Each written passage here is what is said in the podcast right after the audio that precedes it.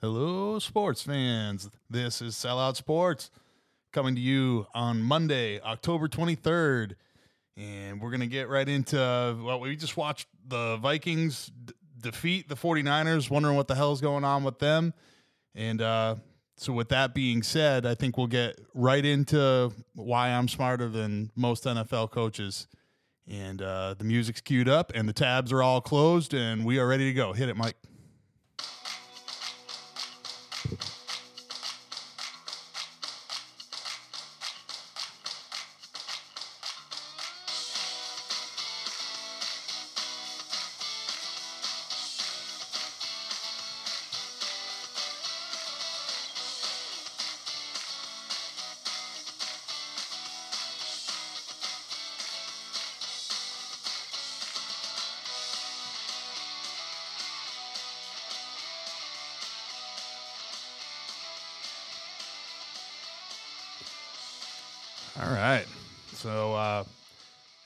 All the unbeatens are long gone, but there's only two one loss teams left in the NFL now. And we're left wondering what the hell's going on with the 49ers.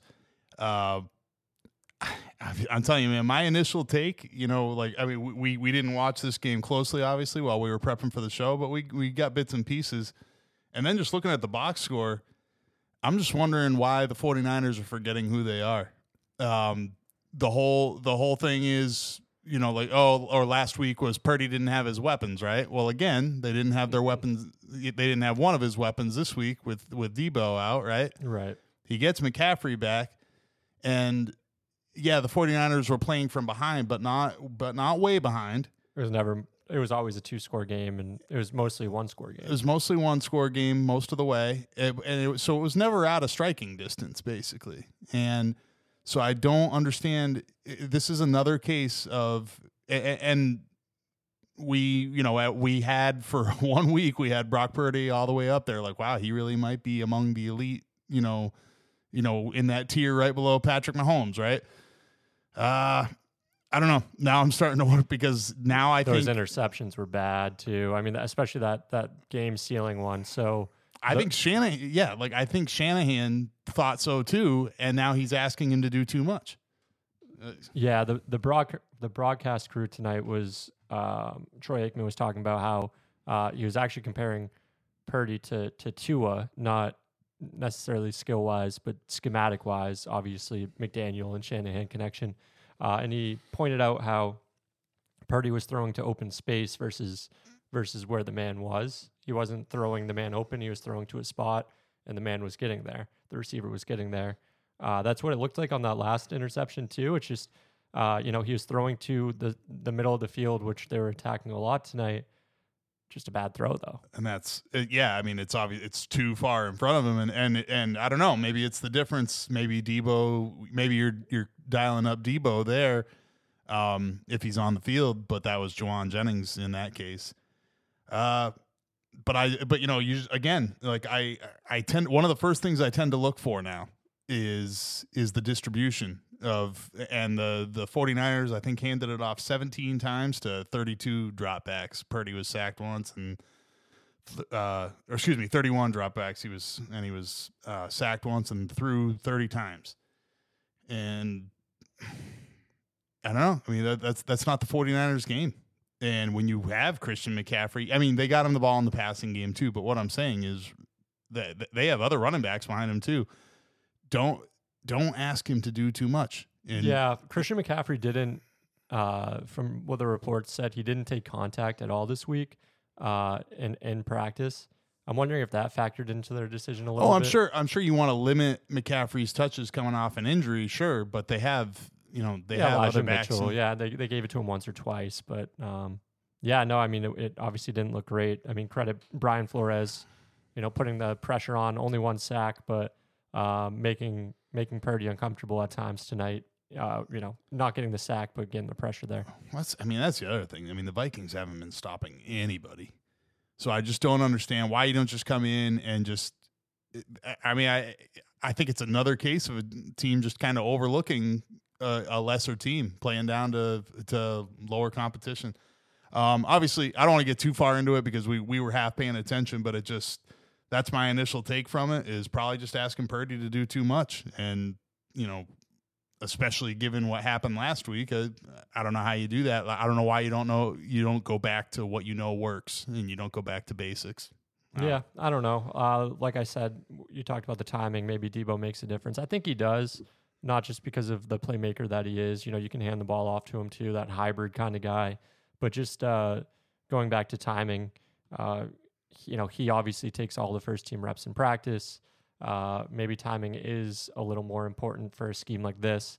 And when you have a guy go down, maybe uh, you know you see the fall off a little bit more than you would a traditional just number one guy that's uh, not as concerned with with the with the timing. I guess if you're just throwing a guy open, I think of like Ja'Marr Chase with Joe Burrow, right? Like um, obviously Ja'Marr Chase is an incredible athlete, but I feel like uh, Burrow's more throwing him open versus you know versus the space and the and attacking his zone. I guess. Yeah, well, I mean that's probably the second best quarterback receiver connection if you're if you're talking Burrow and, and yeah, Chase, that's right? true. It's Like, a different level. It is you a different level. Other than other than Mahomes and Kelsey, like is there a better connection? I mean, Ah, you know, we can Tua, Tua and, and Tyreek, I would say. um yeah, but I don't I think that's what I I guess what I meant was chemistry wise. Okay. Um I think that's just Hill's ridiculous athletic and and you know, not to not to take anything away from Tua. Um but I I just think it's a little bit more um, Hill's athleticism. I, I'm not I'm not saying that's not up there, but I, if I'm talking just pure chemistry and knowing what the other guy's thinking, then I'm going it's Mahomes and Kelsey, and then it's probably Burrow and, and Chase. You know, I hear you. Um, but anyway, uh, another fantastic connection that would you know we can't really leave off that list either is is Hurts and AJ Brown and Eagles last night. I, tell you what, man. So you're not you're not upset about them feeding feeding it to AJ Brown now? Um, I mean, I was never upset about them feeding it to AJ Brown. I still think it's there's the potential's there that they're that they're forcing it to keep keep all those mouths fed. You know what I mean? Um, but yeah, 15, 15 targets last night. It worked out. I'm just saying, um, you know, whatever. What, let's see. Yeah, Goedert got five targets. DeVonta Smith got five targets. So 15 for AJ Brown. A- AJ got It's a- 15. Huh? It didn't seem like that many. I know he was very involved, but Um, no, but I, I just don't think that you you ne- you know automatically want to force it to a receiver um, or to any receiver, and uh, especially at the expense of again remembering who you are, which is a running football team. And the Eagles looked a little bit more like that last night, but not entirely. Um, but hey, you know what? If you're if you're gonna tell me the Eagles that Jalen Hurts can turn the ball over twice and the Eagles win by 14 points, I mean, if you're the Eagles, you'll take that, right? yeah, no, Um, definitely. Obviously, some injuries on on the other side for Well, Miami. well, injuries on both sides. I don't think that. Um, I mean, they had. I mean, the Eagles had both their corners last night, right? They uh, Jalen Carter was back. Um, they're definitely the more healthy team last night. Not taking away from from what they did. I mean, they just wore down the Dolphins. By the time it got to the fourth quarter, uh, they were just asserting their will. They were running. Swift was getting eight nine yard chunks. Uh, I mean, he was getting you know five six yard chunks early early in the first half, but those turned into eight nine yard chunk, chunks late. Uh, you could tell the Dolphins defense was on the field for I don't know what the time of possession you know uh, discrepancy was, but it was a lot, and uh, they were they were just tiring them down, and they were just asserting their dominance. Um, obviously, the tush push and stuff like that, but just just on hey, we're gonna run it up the middle, and the Dolphins didn't have a have a way to stop that late.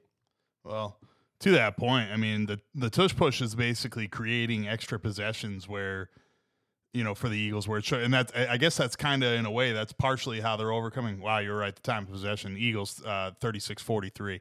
Yeah, and So- they uh, um, I haven't watched a ton of Eagles, but uh, they were pretty methodical. They weren't they weren't rushing to the line. Um, I don't know if that if they're trying to throw off the high powered Dolphins offense by them, keeping them cold on the uh, on the sidelines. If if so, I mean it worked obviously, but yeah, no, uh, the Philadelphia just they just had the ball for the majority of the night and and they were efficient minus the two turnovers, um, uh, they got it done. Yeah, well, I mean, the turnovers were bad. I mean, it's it's Hurts not you know not taking care of the ball. It's like wow, imagine what the Eagles can do if he if he does Right. because he has nine turnovers in seven games and nine touchdown passes. Uh, he also has six touchdown runs. So let's be fair, but um, but yeah, nine touchdown passes, nine turnovers.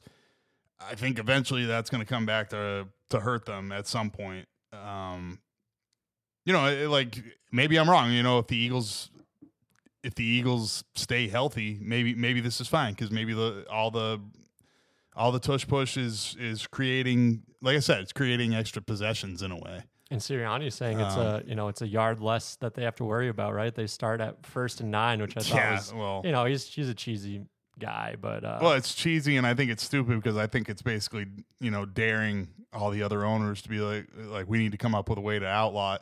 Which I, I got to ask you that. What other than going back to the rule that they already you know they already said it was okay to help advance the runner, right?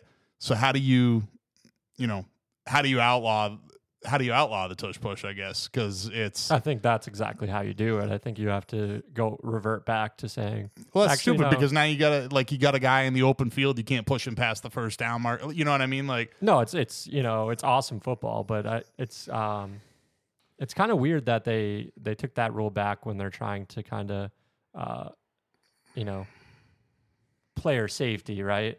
Um, you- we talked Mike, about it. Mike was giving the air quotes. Yeah, air quotes. Yeah, I guess we're not on video yet, so uh, thank you for that.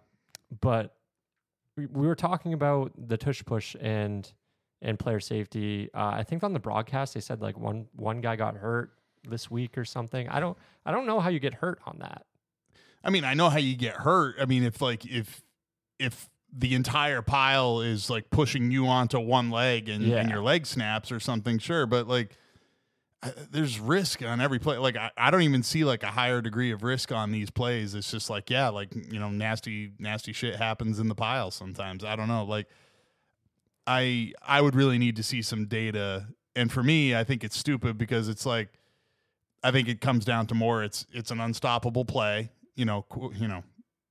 I'll get to that in a second where I don't think it's going to be unstoppable. It's not going to prove to be unstoppable. But right now it's pretty much unstoppable. And it's like what wh- where else have we ever said, "Oh, this play is unstoppable, so we have to outlaw it?" Like, oh, like Yeah, it's you're, dumb. You're, like no, I'm, you're I'm not allowed to throw a jump ball to Rob Gronkowski or Calvin Johnson in the red zone. Right. Like, yeah, that was unstoppable. You know, for the most part. Like, so so you have to stop this on fourth and one. Like, figure it out. Because here's the other thing about that. A, I think Sirianni's overconfidence in this is going to eventually hurt the Eagles this year. I don't know when. It could maybe it could be the Super Bowl for all we know. So did you in, in real time? Did you like the decision to call a No. timeout and a 27 yard line or something Nope. along no, those it lines? was so it was from their own 26 and from their own 37, and I didn't like either one, to be honest with you. And um, so I'll admit it. Like you know, good good for him. uh, you know, but to me, it's walking the line between ballsy and stupid. Like you're gonna like you've been shutting the Dolphins down all night. Let's let's be let's be real. You know, penalties penalties that should have been called or not. We'll get into the officiating later on. Um, but really, in reality, your defense gave up ten points, right. And You're giving you're giving a high powered Miami offense, uh, yeah, a very very short field if a, it a doesn't very convert. short field, breathing life into them. It's, Like it's an odd, it's almost an automatic three points unless your kicker has a bad day. yeah, on uh, from either of those spots. So like you know, I guess you can do the whole like yeah, I admire the courage to do it. Okay, but if they don't get it, he's Brandon Staley. So Yeah, no, I, I don't, I didn't agree with it. Uh, obviously, he looks like a genius, you know, converting it, and he does it twice. And they chewed. Talk about time of possession. They chewed another like four minutes off of that drive, um, and and kind of asserted their will. Uh, but yeah, I mean, I don't know how it gets stopped. I, I really don't. so that's uh, hang on, keep talking because I'm gonna I'm, I'm looking up the rest of the Eagles schedule and I'll tell you who I think actually might be able to stop it. Yeah, I mean, you, you have to have a fantastic, you know, nose guard. If you know Albert Haynesworth was still in the NFL, somebody like that, just a guy who can clog, clog the gaps. But You know, well, it's it's kind of funny. So I don't I don't remember what happened. We- Aaron Donald, he Uh, could.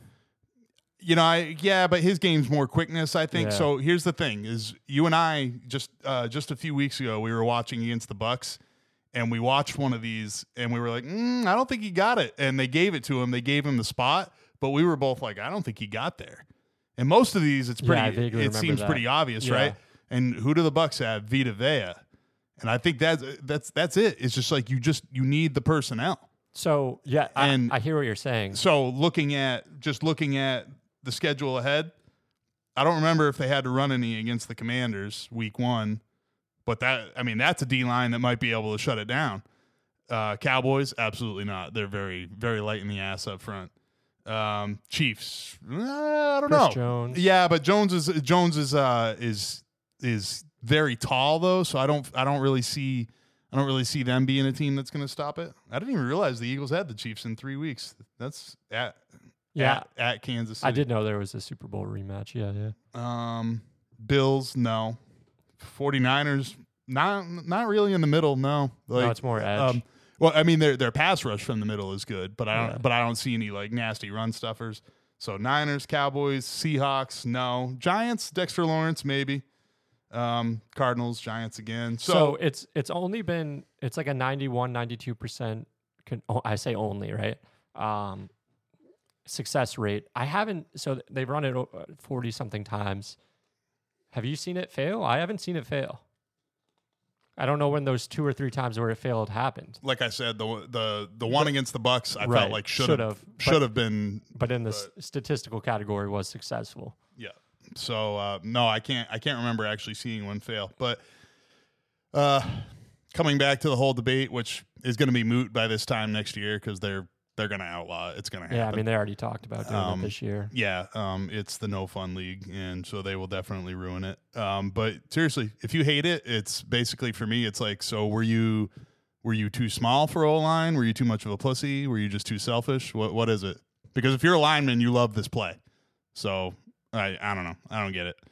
Um, Yeah, going back to um, wide receivers really quick though. Um, uh, w- one point on AJ Brown, we, we talked about him earlier. The way I describe how he plays, it it feels and it looks like he has oil all over him.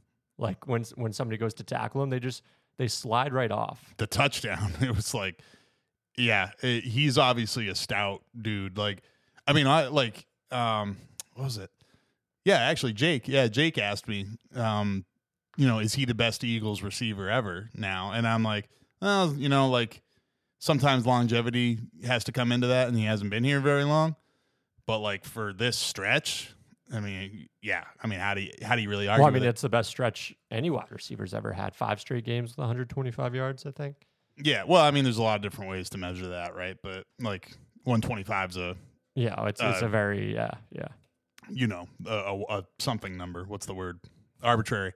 Um, but yeah, it, but I said the comp really is T.O., like great deep threat, but also great after the catch Right. on, on shorter. But like just basically, there was no way to cover him. There there was no way to play it the right way. You know, you you were gonna you were damned if you do, damned if you don't against To.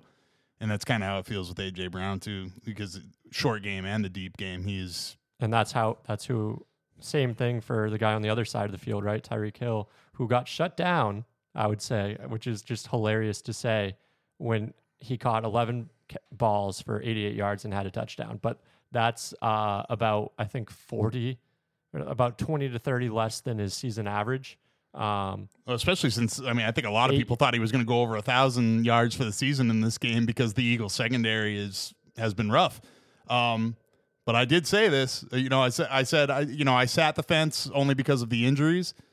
Once I knew, you know, but I you know I, I texted Jake. I'll, I'll post a screenshot if I have to. I said 34-29 Eagles because I, I did think the Dolphins were going to scheme up a little bit more. you in the- texted me that too. I yeah, I texted you too. Yeah. Um, but I, I thought the Dolphins were going to scheme up a little bit more in the run game and be a little bit more effective in the run game. But I kind of knew this is what was going to happen with Tyreek Hill because anybody that can get to Tyreek Hill's quarterback with four neutralizes the scariest part of his game. Um, yes, good against, you know, good after the catch, you know, on shorter balls too. But that's but that's not really his game. And and as long as you can wait for other tacklers. There was one I can't remember if it was a if it was a quick screen or if it was a reverse, and basically the defensive back just kind of stood in front of him. He was like, "I'm not going to make a move. I'm not going to Yeah, try." he juked, he juked him out three times. Yeah, Eh, but but but it was like two yards. but yeah. no, Hill lost like three yards on the play. Yeah, I think like um just just waiting for help to get there. That's fine. You know, like But I will say he did burn the secondary. Like that touchdown was. I, I don't understand how. He, well, it's going to happen eventually. I No, mean, but you say that, but I just don't understand. There's safety help. It was 29 yards, I think. He just runs by the the defender, which okay, that happens. But I don't know understand what the safety was doing there. It's such a short field to cover, and he literally just ran by him. well, they did just trade for uh uh Byard from the Yeah, because from of the course the you know the the Eagles need more help defensively. But well, uh, well, they do in their defensive backfield. They're, those corners aren't playing up to up to their contracts. it was Bradberry's first game back, right, from an injury, and Uh, I believe I believe so. I don't know, but I know Slay hasn't been like elite or shut down or anything by any means. Um, but yeah, um, but also like uh, what's his name Brown, uh, safety has been out for a while, and maybe that has something. Blankenship was out as well. Blankenship game, right? still has the ribs because of that, you know, Um, that vicious because of that dirty, dirty hit. um, yeah, God, one guy wrote like, "Well, this is the." You know, this is the trade-off because you know, like all the all the hits that you know, all all the times defensive backs have to pull up and not hit wide receivers. Like, okay, so you want to just you want to play tit for tat and just make the game softer and softer every time. Okay, no more chip blocks on defensive ends, and okay, okay, well now you know you're not allowed to uh, you're not allowed to tackle roll a running back, you know, below the knees. Uh, Like, like is that the way you want this to go? Do you do you really want to like just keep going back and forth until we have fucking flag football? We'll get into that in a second, but um, yeah, Eagles focused.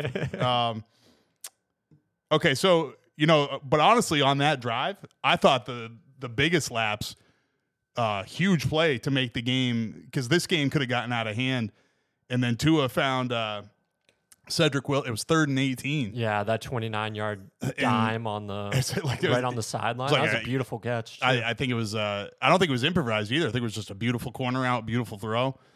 Um, and the Eagles just didn't have it covered. So like there are like if they can protect him and um, you know, I, I don't know, but it, to me it comes down to so th- so that was actually the biggest lapse on that drive for me. But a lot of this honestly comes down to me is I like I thought McDaniel would scheme up the running game a little bit better as even though again they didn't have the personnel. Kendall Lamm at left tackle. Uh, I don't you know I don't remember who was at left guard replacing I because Wynn was at left guard right. it was either left or right. I'm not sure which guard he was Um, at, but then he got. I think I think it was their down. whole left side. That yeah. So um backup center too. Who, who yeah. Did you see the uh, bounce pass that Tua? That was that was pretty impressive. The the center botched a shotgun snap, went off his ass, and it it bounced, and Tua just picked it up and threw it for a completion, just like as cool as could be. Oh no, I missed that. I'm gonna have to. I'll have to go back to it. Um, but anyway, I thought the Dolphins should have stuck with the running game a little bit more. It's one of the best ways to slow down a tough pass rush, um, both by wearing them out and just keeping them honest. And that's what you got to do with the Eagles. That's what you got to do. With, I mean, again, like, like how did the Chiefs beat them last year? It, it was it was Pacheco in the run game. You know what I mean? So that's really what it came down to.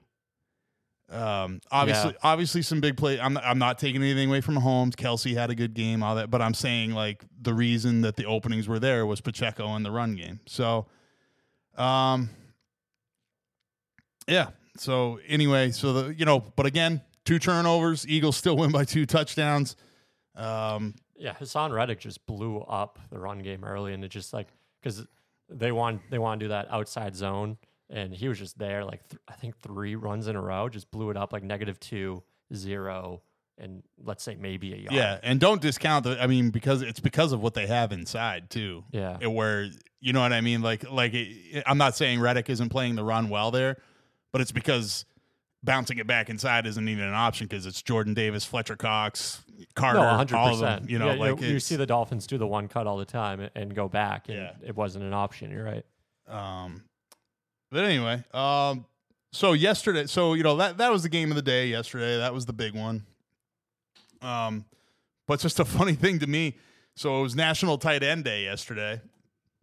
We've been hearing that. I, I feel like it's like come to prominence in the last couple of years. Yeah, So we we tried to look it up, and basically it comes down to as simple as George Kittle just made it up on the sideline. He was caught on caught on mic in 2018 in a game against the Lions, Yeah. and he just said, Said "This to is Brent Celek, I believe. Yeah. oh okay, for, former Eagle. There you go." Um, so so it's National Tight End Day, and now and now it's a thing. It's a big thing, and uh, and I'm not mad at it because it's a very unique position because you know what I mean. I guess all you know, obviously all the positions are un- unique in their own ways, but tight end's interesting because it's it's a position that's asked to be a wide receiver on some plays, and then asked to be an inline blocker on another. And I don't know. That's uh, Yeah, it's the most hybrid position in all of football. and I mean, yeah, I mean, it's like, you know, what traditional linebackers, which might be making a comeback to a certain degree. Um, you know, traditional linebackers might become, but but they were their counterpart, right? Right. Um, so no, so yeah, National Tight End Day. So I thought, you know, like we could go through a quick list here, you know, open to a little bit of debate, but I think we agree on the top two spots. Um, for the top ten, just tight ends ever. Um, you know, why why do why do top ten tight ends in the league when it you know it basically it comes down to Kelsey and Kittle right now, right? Like, is there really anybody else in that conversation right now? Uh, Uh, Mark Andrews probably deserves some respect there. yeah, I think Andrews is, is below both of those two, but I yeah, Andrews is in that conversation. That's true.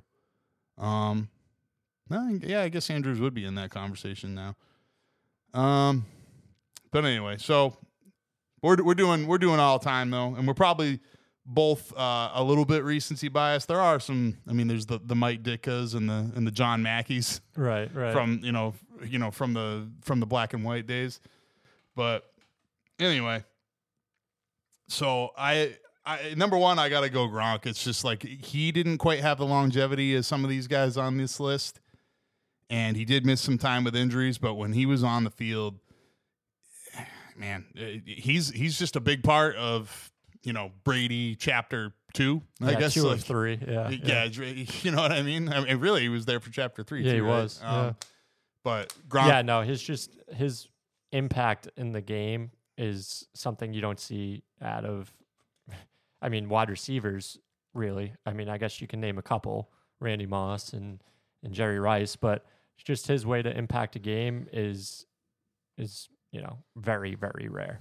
I mean, how many dudes? uh, Like, I know his personality ended up playing into it. You know, like you know what, you know his fame and and and oh, I don't watch film. Like, yeah, you know, which just made which just shows you how much more physically dominant he was because he would just be like, "Tom, throw a ball, I go get ball," like you know. Tom, tell me where to be. I be there. I catch. which I don't know if I totally buy it because that's no, a, I, I, he, that's a- he has to be intelligent. that's a I don't know about that, but but that's a football, Football family. intelligence Like, no, it's a I'm- football family. Yeah, yeah. It's a you know. So um, I think Gronk knew how to play the game too. But that being said, um, I don't know, man. I just don't think there's anybody that intimidated. There's not a lot of dudes in the NFL that actually intimidate opponents. I mean, they're all professionals. You know what I mean? I feel like Gronk was le- legitimately intimidating, like a like a Derrick Henry in his prime, or you know what I mean? Yeah, like, how are you going to tackle him? Yeah. Like seriously, how are you going to tackle? I mean, just some of his highlight runs. Is there's just there's just nobody There's else people like like- it. legitimately draped on on his hips and he's just running. And again, obviously, phenomenal blocker. So Yeah. that's that's and that's a and huge willing, part of this. and willing too. Uh, willing, uh, yeah, like enthusiastic blocker. There's, there's going to be a few more on the list that, you know, I, I'm kind of surprised at myself, you know, because a lot of these guys are receivers. And speaking of, and I'll even I'll even concede this: uh, Kelsey still has a chance to pass Gronk. Absolutely, gets himself another ring. He keeps producing like this for He two, does. you know, He does one or I two mean, more. He's 34 and he just put up what 140 something. I uh, think one, no, 179 179. on on national tight end. Yeah, I know. Yeah. Um, I know. Yeah.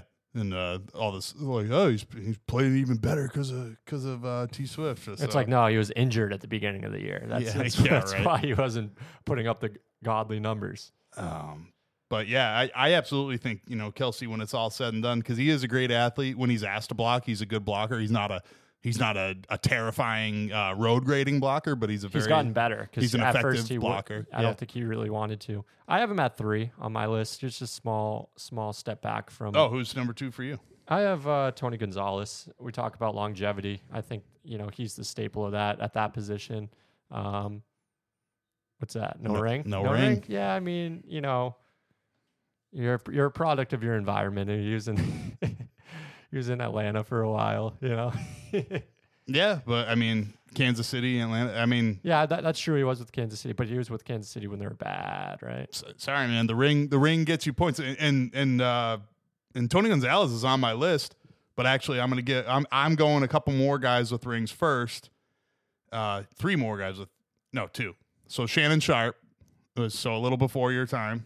I, I think like his his prime was basically the year of your birth. So Yeah, yeah. A guy I didn't see a Um, lot, but you know, obviously know of his dominance. you He- you, he you know him you know him as as first take guy, not club- not club- elite. No, I know. Well, now he's first take guy. I know him as. I did. Yeah, it is sad to say that I do know him as. Uh, uh which what Skips? I can't even think of Skip's show right now. Uh, Undisputed. right? Oh yeah, yeah, so that's what I think of him as. You know, Club Shay Shay now at the podcast. But um, yeah, I mean, 212, I think, right? Yards in a game, the most by a tight end ever, just pure dominance. Oh wow, yeah, yeah. Look at you going with the stats. Um, wow, is that really the most ever for a tight end? Yeah, because uh, they were talking about it yesterday with uh, with Kelce on. Because Kelce was Hmm. getting Yeah, close. I think it's I think it's 212. Let me let me look it up. I'd buy that. Um, so then another guy, uh, so Jimmy Graham. Talk about it. So Tony Gonzalez, in a in a in a way, he he changed the game a lot too. Um, he changed the position a lot, but Jimmy Graham, literally, um, was he was split out wide so often to go out and just win those jump balls because he's six seven and and just a basketball player playing Yeah. tight end um, that he literally got there was a contract dispute when they when they franchise tagged him. He's like, I should be franchise tagged as a wide receiver. I tell you the truth, I don't remember who won the battle. I don't remember. Yeah, because you're right. That was like tw- yeah, 29, 2010 ish, right? It was a while ago, yeah, and Um, uh, and that's and that's cause, but he was really I, I don't want to say like the first ever, but he was the first to do it at such an elite level where he was split out wide so often and doing it effectively. So yeah, so that's Jimmy Graham at number four for me, I raise you a basketball player with another Antonio Gates. who is actually number five on my list. So there you go. Um, yeah, and and Gonzalez is a basketball player too. Yeah. Honestly, most of these guys are probably power forwards, but Gronk, Gronk could have posted people um, up. Yeah. Um, but yeah, so I, I have Gonzalez at seven, but Gates at five, and yes, no ring. Um, actually, the next three no ring because it so it goes. Excuse me, four. It goes Gates, Kittle, Tony Gonzalez, and then Ben Coates. So that's even literally before you were uh, before you were born. But he was on that first Patriots Super Bowl team. Um, another very willing blocker. Uh, Great, is- great jerseys. That's what I associate with that with that So- era of Patriots. Oh, those yeah, that time frame, and uh, yeah, that's that's the Parcells era. Yeah. So uh, one of Drew Bledsoe's favorite targets, and yeah, bang, like uh, you know, it might be a little bit of a. He's honestly one of the first players I just remember watching play as a kid. Like going back, I don't, I can't remember if it was one of our practice podcasts, but I told you about the first football game I ever remember watching, like on TV and paying attention. I was seven years old, and the Patriots won. They beat the Bengals seven to two, oh yeah, yeah. and uh, and yeah, we played we played guess that score. yeah, I, I did was, not get it. It was Bledsoe's rookie year. Um, uh, it must have been fairly early in Ben Coates' career. Uh, Parcells' first year with the with the Patriots is, and um, and both of those teams were god awful. They were probably, well, yeah, twenty nine and thirty in the NFL at that time because this is even Um, yeah, I'm this is, recalling. I'm this is recalling pre Jaguars and Panthers. I'm recalling this conversation now because I was like, that was probably the Chris Collinsworth era, but I think it was a few years uh, after the Chris Collinsworth. Oh, what? Why did they pull up? Colin, like it was one of Collinsworth's first game. Oh, Don Shula's uh, 325th win. Oh, okay. They and, and Collinsworth called the game. Oh, they, right, showed, and they showed a super They're like- young Chris they're Collinsworth. you know who that this guy is? Yeah. oh, that's me. Um, okay, yeah, let's round it. Let's finish up this list though. Um, okay, so I got another one uh, that you won't remember. I don't think Jay Novacek. You know that those uh those early '90s Cowboys. It was all about the triplets. It was Aikman. It was Smith. It was Michael Irvin. But Jay Novacek was like the ultimate safety valve. yeah, And- not a name I remember. Yeah, and just another. I mean, because as an Eagles fan as a kid, I hated the Cowboys, and Novacek Novacek would kill him. You know what I mean? He, yeah, he was. Uh, he he was more of a, a throwback tight end. You know what I mean? Um, and definitely a blocker and but you know reliable receiver. You know, you know maybe I should give honorable mention to uh, Jason Witten since we're talking Cowboys too. Jason Witten's close to, to being on this list. Yeah, just you, you say reliable. That's a you know that's what he was. You, third down and eight, you're going to Jason Witten on a curl route, and you're going to get it. And then uh, Dallas Clark, kind of more of a he was the uh, he was just a big receiver, which is kind of how I used to characterize Kelce. Uh, You know what I mean? Yeah, Definitely, definitely not a guy you just you know wanted you know On the line, mashing on the line yeah. on, on inside zone or anything. But um, and I'm giving honorable mention to Zach Ertz just uh, completely out of favoritism because uh, you know he caught the winning touchdown pass against Space. But come on, he was good. yeah, yeah. Definitely didn't have like a. I mean, he's still on the Cardinals, but not sustained success. But his prime was very good. Yeah, he had a. I mean, he had a stretch of what five or six Yeah. very good years. Yeah, and uh, and you know, married Julia, it's good for him, right? So, Yeah, yeah. Um, And that was talking tight ends. and that, that and that was our our top ten tight end with uh with a couple of honorable mentions, and uh, because I totally I totally spaced it on National Tight End Day. You know, as far as our social media presence yesterday, but uh, oh well. Um, Mike, what the hell's wrong with the Bills? Or or I guess I should say, yay, the Patriots won. Like, yeah, no, uh, it's more the Bills. Uh, that's that's the storyline here. Um, it just it's turnovers, right? Uh, J- Josh Allen just still not making great decisions. I I see a meme going around on the internet. It's just like Josh. You know what Josh Allen's problem is? He's as good as the other team that he's facing, and it. I think it holds some weight in my mind. Like the more that I think about it, just like he can go toe to toe to toe with the Mahomes in the right scenario but he does seem to have some trouble, uh, especially this year, with subpar teams. Like, I mean, uh, no way the Bills should lose to the Patriots. No, way. absolutely not. And I the honestly, yes, Allen kind of playing down to the competition kind of holds a little bit of water with me, but then ex- explain the Dolphins game. You know what I mean? Right. I mean, they ran over them. And that's honestly that's the other thing about it is how did that Bills defensive line not just just ransack The, Patriots, the Patriots were averaging, I think, like 75 rushing yards a game going into this game, and they had like more. They had more than that, I believe. If if it wasn't by halftime, it was it was early. Did third. they? I, I actually I looked at the I thought I looked at the rushing totals and it, it wasn't that good for the Patriots, but um I mean um, I'm, I'm I'm visualizing the graphic now. It was like 89, and they averaged 75. I don't know how much they finished with. Maybe they went away from it. I mean, they obviously had to go away from it. Uh, I know the last drive, the game-winning drive by Mac, was what, six for seven, 54 yards and a touchdown. uh 96 rushing yards. Okay, Um, so 20 more than they they usually well, get. and 20 of it was on a apparently an end around or Yeah, reverse to, to Demario Doug- Douglas. Douglas, that's so right. Rhamondre nine carries, 34 yards. Ezekiel Elliott Zeke- thir- 11 for 31. So they stuck with it, which you you know give them a little bit of credit. That might be part of Zeke, Zeke got a lot of tough yards in between the tackles. Like he was he was falling forward, getting that extra yard or two. like that's not a good average per carry, No. but but there is something to be said for sticking with the run. And again, it's body blows. It does wear teams down. It's the Patriots offense, which has not looked good at all. I think I said earlier in the season uh, about it, if they're not in the two minute offense, their scripted offense just does not look good. And I think that was the case again on Sunday.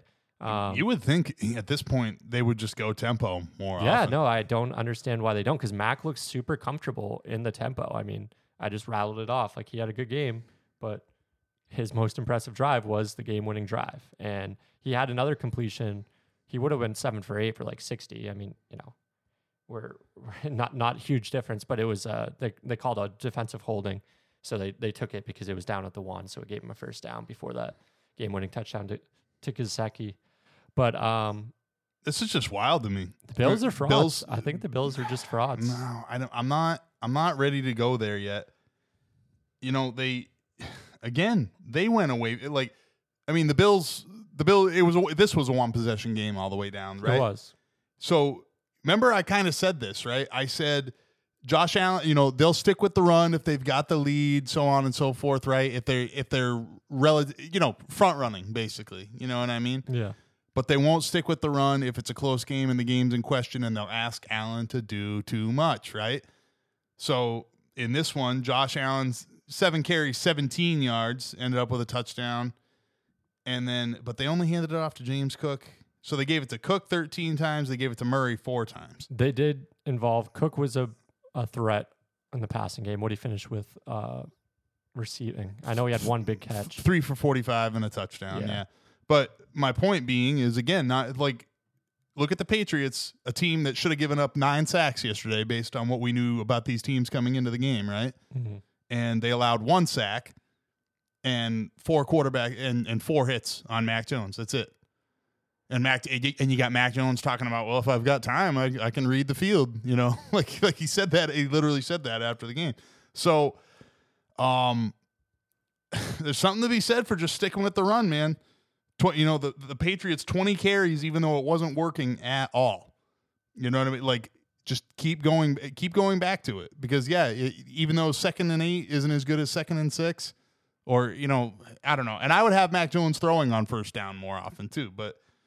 Yeah, they're too then- predictable. They're too predictable in their offense. But um, yeah, I don't know. Like going back to the Eagles Dolphins game again. Like I watching that game. I know you say that the Dolphins need to run it more, even though it's not successful. I disagree with you because uh, you look at the like them in particular. Just to go back to them really quick.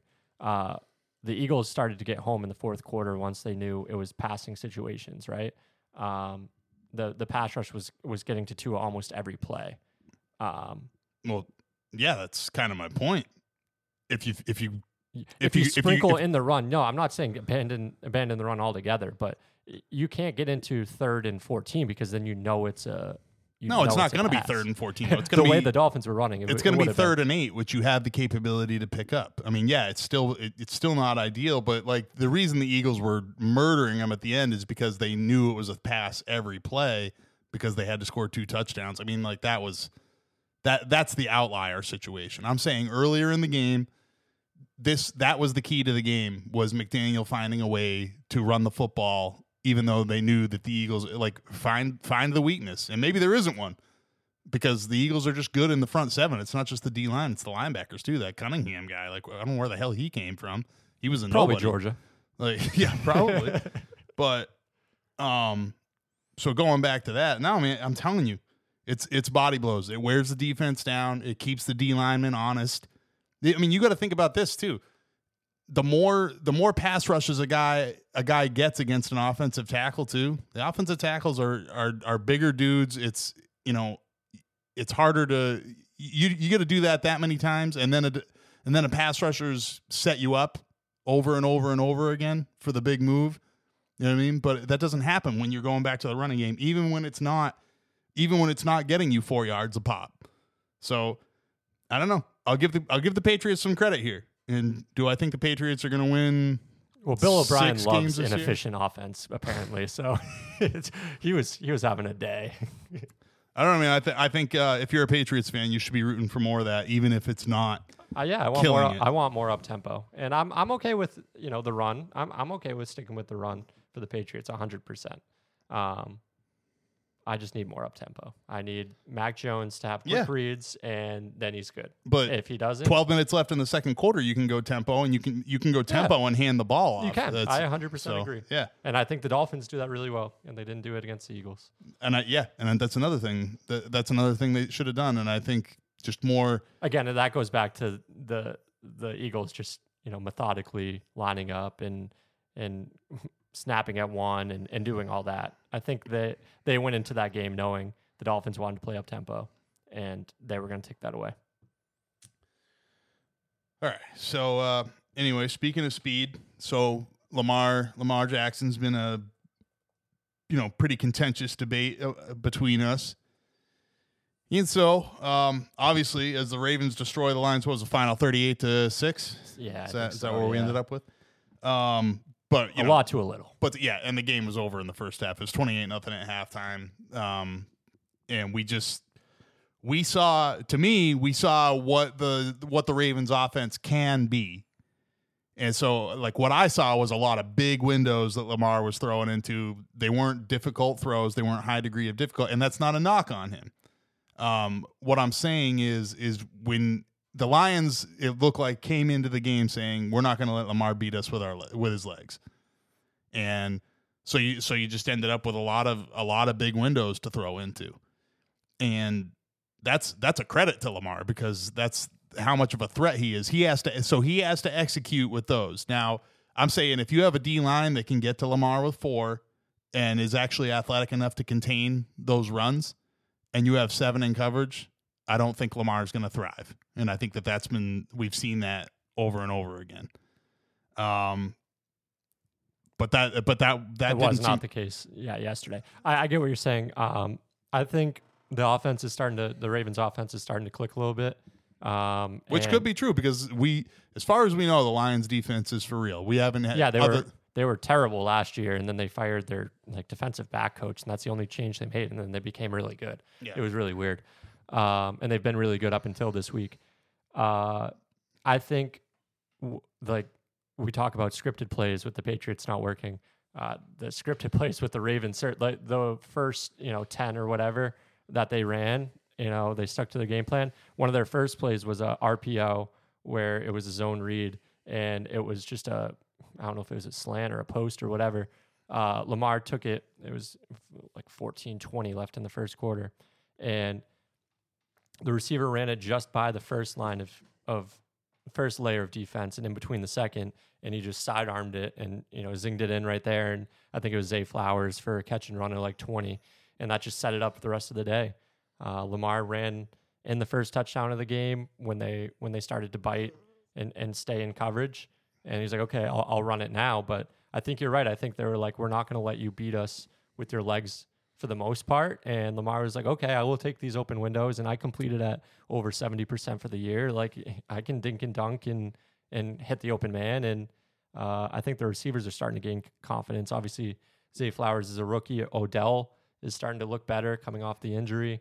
Um, I'm not high on Bateman, but uh, he had a he had a decent game as well. So Well, yeah, I mean, if he's a fourth or fifth option, then uh, yeah, no, it's a good, it, you know, explosive. You know, if if your third guy's explosive, that's a good thing to have. So, and you know, you bring up the completion percentage, and if they're make, you know, again, if they're going to keep making easy, giving him easier reads and easier throws to make and everything like that, the only problem with that is that wouldn't be. I guess that wouldn't be my game plan against Lamar. I would make, I would make him beat me. Um, uh, sorry, no, that the Lions tried to make him beat beat them passing the ball, Right. and it and it didn't work out. Um, so honestly, like the Lions' gameplay, it, I guess like once Lamar was hot, though, it was time to change things up. It didn't seem like they changed quickly enough. And honestly, maybe it's because they didn't have time. Because to the Ravens' defense, their credit, they forced three and out on the on the Lions' first series. The game was over really fast. Yeah, they had like Um, they had like 20 yards on their first nine plays. The um, yeah, the, 65 total yards in the first half. Um, but yeah, they didn't get a first down until I don't think the second quarter. Amon-Ra St. Brown was their entire offense essentially. Yeah, well, like 19 targets or something like that. It was crazy. Um, and yeah, so like a lot of times I talk about teams getting away from who they, and I would even say that with the Lions. Again, they were down 21 nothing early. And so you start panicking and thinking you need offense, but stick with who you are because to me, Lamar has shown a tendency to put the football on the ground, throw interceptions. Like he doesn't take care of the football. So uh, I don't know. I mean, whatever. That's that's that's pretty uh, hypothetical. But my point being is that I feel like it was too early, and y- you don't want Jared Goff dropping back 58 times in a I- game, which is what happened here. Even if you're down big, I think if David Montgomery is in this game, I think they they go more run. Um, I know you're saying establish it no matter who's in there. I don't think they really trust Craig Reynolds to run up the middle a lot. They had him out wide a lot, and Jahmyr Gibbs got you know I don't know how many touches he got, but uh, he ran one in. He he had their only touchdown. Uh, he was somewhat involved, but um, again, uh, going back to Gibbs, uh, I I put him in that. Achane mold where like you don't want to give him too too many touches, explosive guy, you don't really want to run him up the middle 15 times, you know? So, to your point though, is you know maybe maybe it is wrong. Maybe I do want Lamar Jackson to beat me, try and beat me with his legs because it's kind of like Jalen Carter said about what did he say? Like you know, speed can beat physicality, but physicality can hurt speed. Or Right.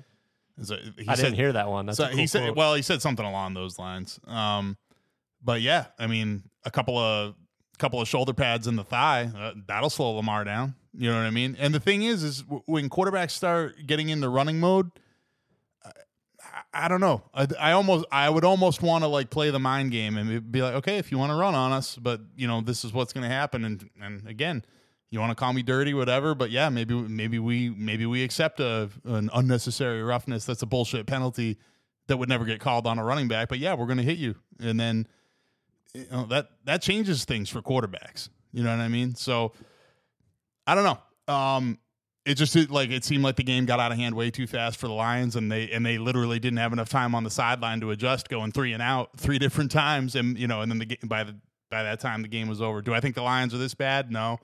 Um, probably just the wrong game plan, and and and Lamar was executing against it. And and again, give the Ravens defense credit for getting off the field the entire first half. So Yeah, yeah. This this looks like the Ravens team that I uh, I envisioned when I said I think that they'll be the AFC representatives. I've, I looked pretty silly for the first, you know, five or six weeks, but uh, if if they can keep this up, I mean, they'll they'll give the Chiefs name your AFC team that you you out you see Dolphins. They'll give them a game. Um, well, excuse me, sir, but the Steelers are four and two, so I, I, I'm not worried about the Steelers if I'm the Ravens. neither am I. I can't like. I mean, who have they beat? I mean, other than the Ravens, who have they beat? I don't know. Whatever. I I, I don't believe in the Steelers either. Um, speaking of teams we don't believe in, does does anyone want to win the NFC South? You think? Like what a what a disaster. I don't think they do, and I don't think anybody really wants to win the AFC South either. Um, That's a different discussion. yeah, and and it's the same discussion at the same time. um, but yeah, in the NFC South, so now the Falcons, after their last minute field goal to win, uh, Desmond Ridder or- orchestrating the game winning drive. Um, now the Falcons are plus one ten to win the division. Saints are plus two hundred. Bucks plus two seventy five. I'm going Bucks there. I'm going Bucks all day. I'm Um, almost getting three to three to one on my dollar with, the, with that defense, and I, I trust Baker. I really do. I I think Baker's going to be all right, and and the Baker Evans connection is working out. I I uh I don't know. It was a terrible game. I don't know how the Bucks lose though. Ridder lost three fumbles in that game. That's I mean that's terrible. Um, but I just I I you know I don't really trust anyone that much. In but who's the best quarterback in that division? It's Baker. So, um, I don't know. I think I think they'll start to fit the. I guess you know the Bucks have some issues on the O line that they got to figure out, and maybe they. But Who gets to play the Uh, Panther? I, I'm sure the Falcons probably get to play the Panthers twice. I don't know if the other two two, other two do. Um, at this point in the season, I'm They're- sure that bakes into the odds a little bit too. Are you saying they've already- it was uh, they've already played the Panthers? I, I'm not sure if they have or not, but I just uh, you know off the top of my head, I'd imagine that the Bucks have probably paid, played the Panthers once already, yeah, based off of those odds. it definitely helps. Um, oh, the Panthers were off this week. Huh? I was trying to find them to find their schedule. Yeah. Uh, geez. I think we talked about the Panthers last episode, but what a bad position to be in. You're the worst team in football and you don't own you the don't you don't have your first you don't own the rights to your own draft pick. Like, oh. What a Um, what a mess. hang on, I'm still looking for the Panthers schedule. No worries. Um, But yeah, I mentioned the AFC South. Same thing. I mean, Texans looked good at first. They're kind of, you know, I think the Texans were off this week as well. Um, actually, it's only the Bucks that get to play the Panthers twice. But Oh, wow. one, but one of them's the last game of the season. Maybe the Panthers could be playing spoiler on the Bucks. Um, yeah, I don't know. I don't think the Panthers can play anything at this point. No, no. I think you know what. Yeah, I think the Panthers could be set up to play spoiler at home against the Bucks last game of the season, January seventh. Mark, mark it down. I'm sure that'll be flexed to the uh, Sunday night game or Yeah, whatever. yeah. Um, I'm sure Chris Collinsworth would be would love to call that one. All right, what are we doing? I don't know why we're even wasting time on this division. Ah, I mean, you know, the Falcons were fun. They, they- I guess they still are, but you know, even though Free free Bijan, Bijan yeah. Robinson. Uh, yeah, exactly. Get, you know, I, that was weird. I don't know what that was all about. Um, so uh, Emmanuel Acho, um, uh, the analyst uh, at Fox Sports, has a interesting, to say the least, take on Caleb Williams and his future, uh, his near future. So, with so Acho uh, posted was this, this might be the day after they lost to Utah or, or immediately after they lost to Utah With national championship hopes gone, Caleb Williams should consider sitting out the rest of the season. The Heisman is a long shot. College football playoffs are even less likely, and he won't play in the bowl game. Uh, the risk of playing far outweighs the reward. And I I gotta say, um, first of all, like, do do you really believe this? You know, Emmanuel. Like, you know what I mean? Like, like, do you really believe that that's the case? As how can you be a football fan? It's tough too because he, I mean, Caleb Williams hasn't looked good in in the last two or three weeks, and that's the that's the latest you want to put on film. You don't want to no right those wrongs. The, and, the the arrows pointing down here. Yeah, exactly. You don't want you don't want the tre- you don't want to be trending downward before you heading in before you head into the NFL draft process. Obviously, we've talked about it. Scouts get woed on pro days, and obviously, you know, I don't want to discredit Caleb Williams' college career. He's had a fantastic college career. He won the Heisman last year, deserved it. Um, had a good start to this year too. Again, is that some of that Lincoln Riley? That's you know that's a conversation we've had, and I think is is worth having. But regardless, the numbers are there, right? But he hasn't looked good these last couple weeks.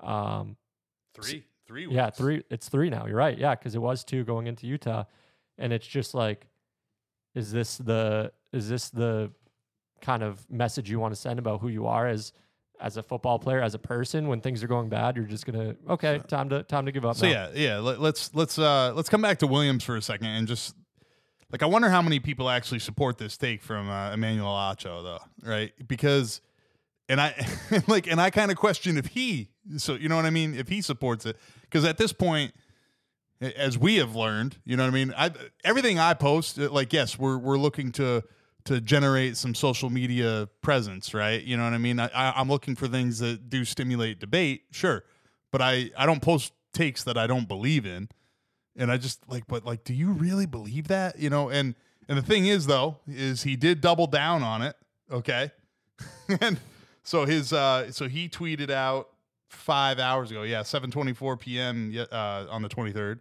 um, so it's a it's his the dictionary definition selfish adjective lacking consideration for others concerned chiefly with one's own personal profit or pleasure. Like he's uh, so he's saying so here you go. If you don't think caleb williams should at least in you know highlighted consider sitting out maybe you're the quote unquote selfish one. Dude i so you're gonna give up on your team? You, you want where you want okay so i'm not i'm sorry i shouldn't say that about caleb williams Emmanuel Acho, you want Caleb Williams to give up on his team. That's not selfish. Yeah, I mean, sorry, dude. This is a team sport. It's like, like if you if you're, I mean, I, I think uh, I don't know, tennis or something even comes down to it. But like, let's say let's say they were draft picks for tennis teams or like or I, yeah, the, the bad example, but. I, I don't know because even like I, I think about like wrestling, but even wrestling's a team sport. You know what I mean? Like even though you're individual, but you're scoring points for your team. So I like I can't even think of a of a of a great comp where it would be like, okay, if you want to sit out the rest of your college career, you know, just because of the risk of injury. Like if Caleb Williams had a knee injury right now and he was playing through it, it'd be like, okay, that's a little different. You know, it's like I I, I would I still wouldn't agree with it but it wouldn't get me to the point that I'm at now where if Caleb Williams I would, I would be okay with it if he had a knee injury, but if you know, but then that opens up the door well, right, but phantom, no, well, phantom knee injuries. well, like well, exactly that, and not only that, but okay, you'll play through pain for the Heisman and for the national championship, but you won't play through pain to get back in the top ten and like, come on, and get a New Year's Six bowl. Yeah, yeah, you know what I mean. Like, it, it's still like, do you care about the program? If and, the doctors and, are saying it's going to hurt you long term, I'm okay with that. But if if they're just if you're just playing, no, but again, pain, but you but you were yeah. but you were okay. But again, like yeah, it's like a you know his meniscus is a little messed up, and so he's playing through it again for his for for the Heisman, you know, to get back in the Heisman talk and to and and for a national championship, but he won't do it. Like I don't know, I I'm not okay with that, and um or I or I'm not as okay with with that. But it's even worse like you said, if we're talking about phantom injuries or if we're just you know, and I I think more guys probably will do that too. They're, well, it's be, it's become a trend to kind of sit out of bowl games. Acho's right in that in that regard. You know. No, right, and I don't agree with that either. Uh, Like, look, I get it. I, I know you're risking you're risking your career, you're risking money, everything like that. Well, I don't know, man. Like, what have you been playing all this time for? Like, is this all really just an illusion? Is the whole team sport thing like not real? You know what I mean. Like, like I, I'm sorry. Like, you know what I, Acho is saying is, I I've created this. you- Oh, oh, it's for me. It's it's for me and my illusion of team sports. It's like I don't know. There isn't any loyalty to programs anymore. Guys are transferring in and out and everything like that. So that's why it would be okay. Caleb Williams wasn't a USC guy. It's not like it's not like you know USC, you know, raised him and made him what he is, right? No, You know. all, yeah. so, but I tell you what, I'll just I'll just say this: there, I wouldn't immediately take a lot of guys right off my board automatically anyway, without looking into it and finding out who was giving him advice and things like that. Um, in the draft process, I I wouldn't immediately just take him off my board if I heard that at quarterback. I would, because the thing is, quarterback, you you have to be above all of that, and it needs to be your decision.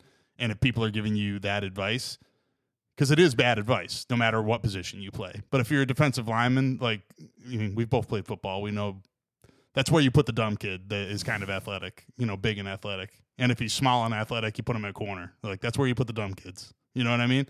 So, like, and it's not any different even at the college level. Like, yeah, there are exceptions at every position, but D linemen are usually dumb. Okay, so that all that being said, um, quarterbacks, no, they need to be they need to be above that. That's all I can say. Because once you get to the pros, you got the media to deal with. You obviously you need to be a leader. We've seen guys that have all all the skills. I think Carson Wentz is a great example, but he didn't have the leadership skills. He didn't have the personality to do it. He didn't have the locker room, and I think that was you know what I mean. He was Russell Wilson, like not a guy that everybody wanted to play for. When Russell Wilson knew his place, when he was, I don't want to say game manager, but he wasn't you know, he wasn't the superstar. He wasn't the linchpin of the team. I think a lot of people thought he was, but that turned out to not be the case, right? Um, so I don't know. So yeah, if Caleb Williams does this, I'm out off my board. That's crazy. I think. Um, I get what you're saying. I would still definitely draft him. Um, I, I wouldn't. So you buy into the like. I mean, to me, I don't know. I've I mean, heard. he's not. I've heard I- like. he's not completely off my board, is what I'm saying. Do I invest a top ten pick in him? Probably not. well, then he's going to be gone. So why? So why even have him on your board? Well, I'm just saying, you know, if if 32 general managers thought the way that you did, right, then you could try to get him, and you're never going to get Caleb Williams in the second round. But in this theoretical, right, everyone's like, whoa, character problems, like flag, flag, flag. You got to take you got to take skill at, at Okay. a certain point. Okay, You're saying, you know, if you pass Okay, up on him as fine. a top five pick, then you're, you know, he's gone, which is which is the correct, you know, that's reality. But I'm saying in this, okay, if I can get Caleb, you know, if I'm sitting there at 25 and I already have a quarterback to start in front of him for a year and, you know, bring him into that situation, okay, sure, I probably take Caleb Williams. But like, but no, like first overall, second overall, no. Like if he, if he does this, I'm, I'm not taking you. him first or second overall. Absolutely not. I'm with you. So off the board, you're you're right. Was probably an exaggeration. Um, but it would knock any player way down my board. Let's put it that way. And quarterback and quarterback, it affects them more than anything. For me, in my eyes. Um. So I also got to go to uh, officiating as promised. Just it's it's obviously it's going to be a weekly thing now, right? Honestly, this is the week that we really need to talk about it, though. Yeah, but I, Um, but I mean, I don't know. I think I think it's it's happening every week, and it's like It was just it's, on- it's that it's that chicken or egg thing where it's like, okay, are all the extra camera angles making it that much worse? The extra eyes on it, the extra social media posts because you see the same play pop up in your feed fifteen times. Is yeah, that what it you is? Follow Like, sellout sports. it's like, yeah, it's because you follow us and you follow probably JPA football and you know all the other sites like us and everything like that.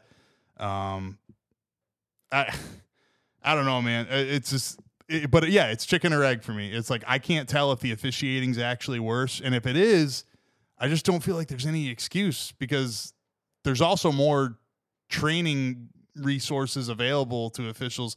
In in a way, they're they're making things harder on officials in some ways, but then some things are just inexcusable, and I'll I'll get into that. yeah, in a let me let me talk about something that's inexcusable. I think if you're a, an, a Hawkeye fan, I think you have to contact the Attorney General right away. I, I don't know what else you can do.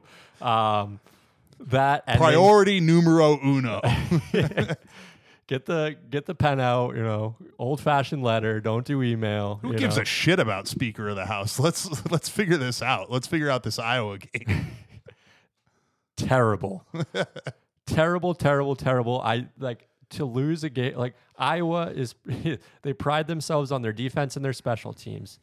They hold Minnesota to 12 points. They play an Iowa, a quintessential Iowa game. They're at 10 points. They get the ball back. They're all, you know, all pro. I know not all pro at, you know, the college level, but returner makes a fantastic play, spins out of two or three tackles, tight ropes the sidelines, gets a touchdown, like 50 yard return. Basically, not necessarily a walk off, but might as well be with that Iowa defense with like a minute left. You're going to be up four, five points. Uh, Minnesota's going to need a touchdown. They're probably not going to get it from if you watched any of that game right, right. it goes to review and and you're watching the replay like you said technology okay he doesn't step out of bounds cool touchdown. But they keep on they keep the review g- gets longer and longer lasts a few minutes and then they come back and they said that he called a fair catch. He, he there's no way he called a fair catch. He's pointing. Yeah. he's pointing. Well, he he moved it like he moved his hand like, but he like it was he's like pointing was, with one hand and he's yelling like you know like Peter whatever their their distress call is to Yeah, say yeah. get out of the way fire, fire. yeah, exactly what it is what, whatever it is and he's he's motioning like get out of the way he's doing like a half motion his his arm does never it never goes up it's it's on the side I didn't watch so I didn't see the game. I saw the highlight, obviously. Um, I didn't see the game. Was there ever a definition of what, or or did they bring in the rules expert? they did to- and I, I was too I, I didn't I to be honest be- I didn't listen So it's funny. I, I, I, I got to give credit where it's due. The, the the rules analysts are not being company men like they were last year, and they have been critical of the officials. yeah which is um, which is good to see Yeah, well, I think it's a business decision for them too because they realized people were tired of their shit. yeah so, um, But the the thing is, like, they didn't call this play dead, right? Th- there wasn't a flag on the play, is that I didn't even know that was reviewable. right? I didn't know either.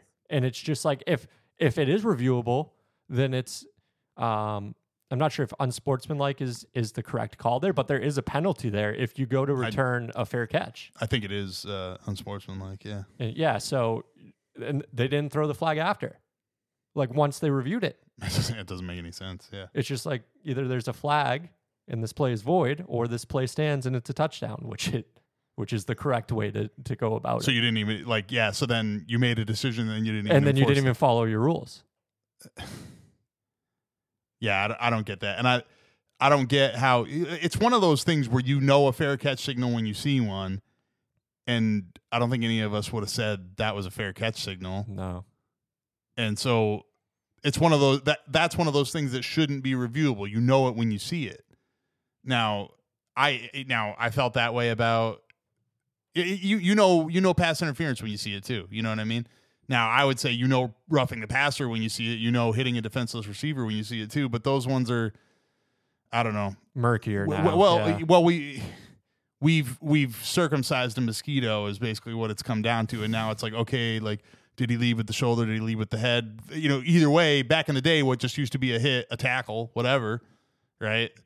So that's why I've made the case to review those ones. But yeah, like most for the most part, judgment calls shouldn't be reviewable, and that's a judgment call. So exactly. Couldn't agree with you I don't more. know. So that's frustrating for Iowa for sure. Um, so you say so you saw the um, the Ohio State and Penn State game, and uh, I thought it was obviously, you know, they threw the flag not knowing it was a fumble return for a touchdown, but it, you know. I look at this and I say Marvin Harrison initiates the contact on this play and then stumbles making his break away from the corner. And I don't like I don't feel like that should be holding. Like like yeah, you get tangled up. Like Marvin Harrison tangled himself up on this corner. And so I don't know. It's obviously a huge play in the game. Penn State was god awful offensively. Allar was like 16 to 42 or I think he something came like out that. after and was like, I sucked. I mean, he did. At least And- he owned it. Uh, dude it, like they, they were um until basically with the game out, out of out of hand with like a minute left the graphic popped up and they were 0 for 15 on third downs it was brutal Credit to Ohio State's defense. so that so that i mean credit to penn state's defense who to me i feel like created the big play forced the fumble returned it for a touchdown we're looking at a different game you know um yeah, yeah. I think the big thing is like you said, they didn't know. Um, No, no, and I, and I'm not. I'm not saying that. No, no, no. I know that, but I mean, I'm just saying, pivotal call. Uh, you know, obviously, again, like this isn't the situation where you make that call with two minutes left in the game. It's not that or anything like that. It's just another one of those ones where it's yeah, it's a It's just- 14 point swing. it just favors the receiver. It's it's like he initiated the contact, which let's so actually let's get into that. Now let's move over to the NFL, right? The you know the guys that really make the big bucks. Not that those refs are hurting for money or anything. The Big Ten or SEC refs, but yeah. First of all, Browns and Colts game. Egregious. Refs, the refs. Uh, first of all, I don't see illegal contact on the play on With the play Amari prior. Cooper on the yeah. I don't see illegal contact there. I don't either. He runs into him. And if you're gonna if you're gonna if you're gonna call those, This this is more the one I see. You're, you're talking about Marvin Harrison running into him. Like Amari Cooper legitimately ran into Yeah. right into him. it ran into him, and so that's the thing. If if illegal, if you're gonna do this, if you're gonna do this shit with illegal contact, which is like pass interference should be a penalty. I don't think illegal contact should. Holding should be, and pass interference should be. Touching a receiver downfield is like it's not it's not even a penalty in basketball to have your hand on a guy, and and like and just follow him with your hands. You know what I mean? Like Yeah, I mean they don't they don't call you know if if you have a sometimes they do. yeah like really bad ticky tack refs do, but if you're just if you're have your hand on their hip and you're just you know guiding it, they don't call that. No, no, no, not that. And especially if you're looking back for the ball. But anyway, my point being, if you're going to call that, which they're going to, we've seen, then illegal contact on the offense needs to be a penalty too. I'm with you, 100. percent Like, like you, neither one of you can touch each other. Like, hands off. Fine, hands off past five yards. Like that, that's it. That's that's the only solution for me because these guys are have their hands tied. And I mean, again, we talked about offense, you know, seemingly being down in a lot of, you know, a lot of places in the NFL. I don't know what, I don't know what was the verdict on this week. Seemed seemed A kind lot of more lot of more. well, I mean that game, the Browns Colts was like almost 80 points. Yeah, so I mean, it seemed more back to normal across the league, and and I don't know, man. I I would just I would rather see receivers have to display a little bit more strength, toughness, skill. You know what I mean? Instead of it just being about like, and don't get me wrong, because I like I've always made it sound like it's so like oh, it's so so easy to play receiver in the NFL now. Comparatively, it is yes, but I will also give you that route running has evolved way beyond what it was Oh yeah. so so why why take you know a little bit of physicality out of the game at the corner you know corners and linebackers on tight ends and all that like I don't know just the illegal contact penalties is like a, a definite stick up my ass But let's not me nuts. let's not gloss over the. oh the uncatchable pass interference Yeah, I mean if you're it's just like the only way that's catchable is if you're two Yao Mings. And I think it was like 12 feet in the air. You know, like nobody's catching that. and you talk about like I mean like how does how does that not come up in the conference Uh, you know the, the he was officials right there too. It's not like he didn't under. I understand you probably don't have a you know you don't have the same angle that you're looking at as you are on TV, right? I understand field level is a little bit different, and you're kind you're watching the play more than you're watching where the ball is. But you do, he was right there. He, he sees where it ends up. I mean, the thing is, though, like again, these are supposed to be the best of the best of officials, And that absolutely. and they should be able to be watching. They should be able to have chameleon eyes and watch two things at one time, and uh, like, and and they clearly don't and can't. and you're talking, you know, you talk going back to the Ohio State game, you talk about how that, you know, could be a potential deal breaker in the game. This absolutely was. Like they legitimately handed the Browns the game. Kareem Hunt just had to go one yard into the end zone, and then the game's over. Exactly, you cannot make that call in that situation. You go back to to Giants and Bills last week, Yeah, right? Like, yeah, was he was he holding Waller? Sure. Waller was stiff arming him in the face too, and guess Yeah. what? They just made a call. Uh, they made a holding call the play before, so they finally said we're just going to let him play. Because Right. what what are we going to do? We're going to do this five times until until the Giants finally score. Like, no, I'm okay with letting them play there. The only reason it sucks is yeah, the Giants get screwed on a roughing the passer call or, earlier in the game too. So the Giants kind of had a case for bad officiating in that game.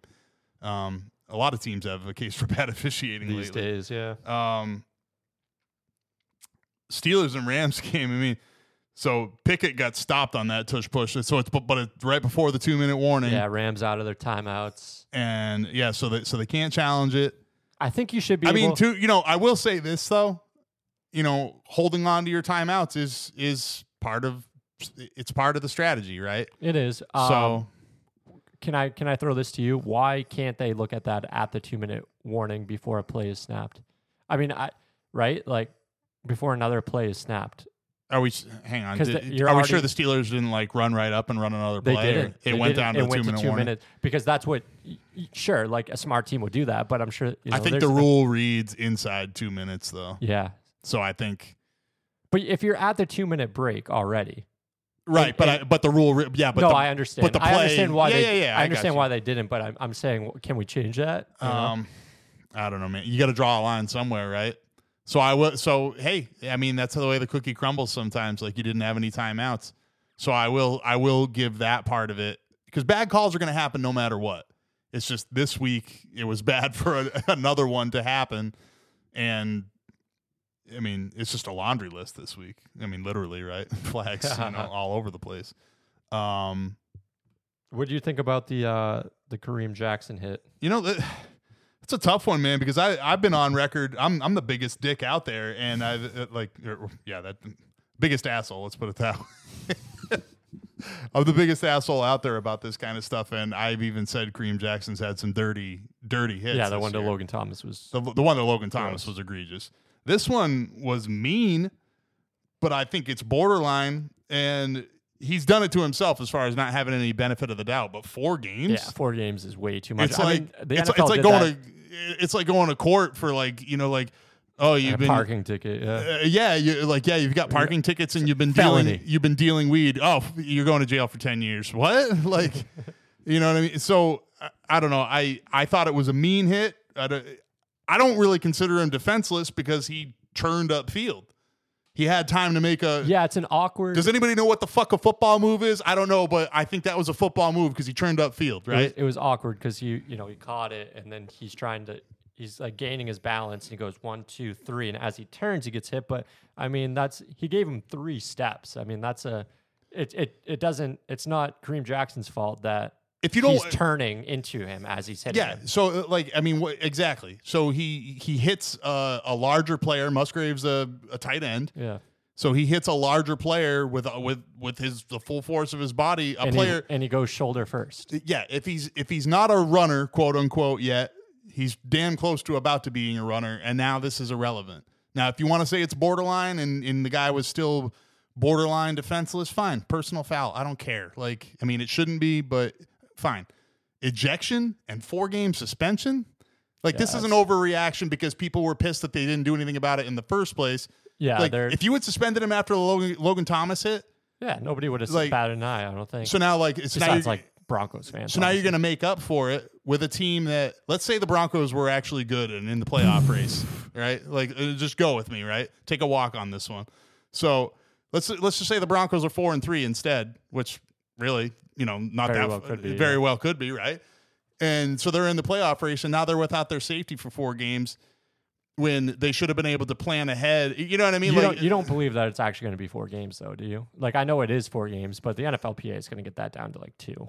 okay, two is too much. No, I, I Like- he shouldn't be suspended for this, but And- uh, he should have been suspended for the other one. So if they get it down to one, I'm I'm not I'm not losing any sleep over it. I mean, he has shown, uh, you know.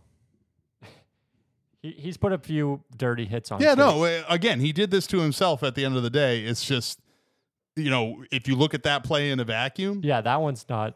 I don't, I don't see it. It's probably his sixth or seventh. You know, I, I don't even consider that one dirty at all. Man, did you see Musgrave pop up though? I probably, I probably shouldn't be laughing, but again, I'm an asshole. But you see him pop up, and it was just like, yeah, like he was like, I kind of regret playing football today. Like the look on his face.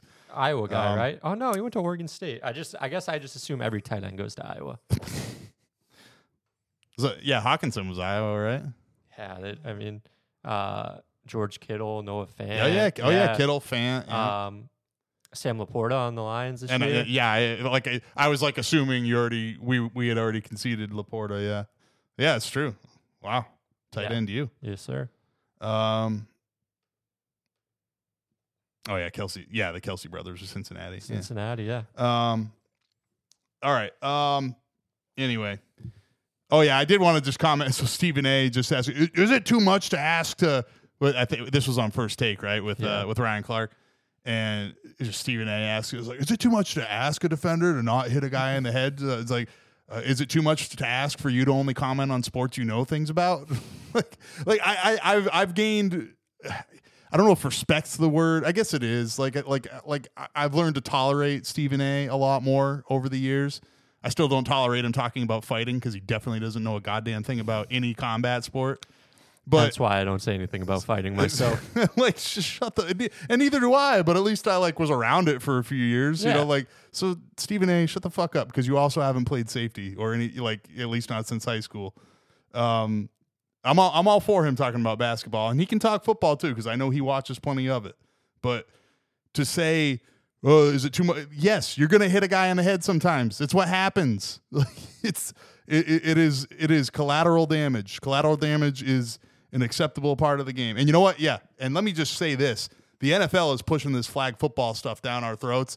And let me tell you right now, Mike, if we're lucky enough to be doing this in five years, I will not. I will. You can talk about flag football by yourself because I'm going to the fucking kitchen and making popcorn or something. I am not talking about flag football. I don't give a fuck.